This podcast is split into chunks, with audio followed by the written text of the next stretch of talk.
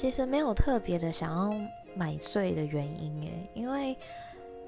对我来说，喝酒是一个跟朋友一起很开心的一个活动。呃，我们有时候会在家里面喝，然后也有时候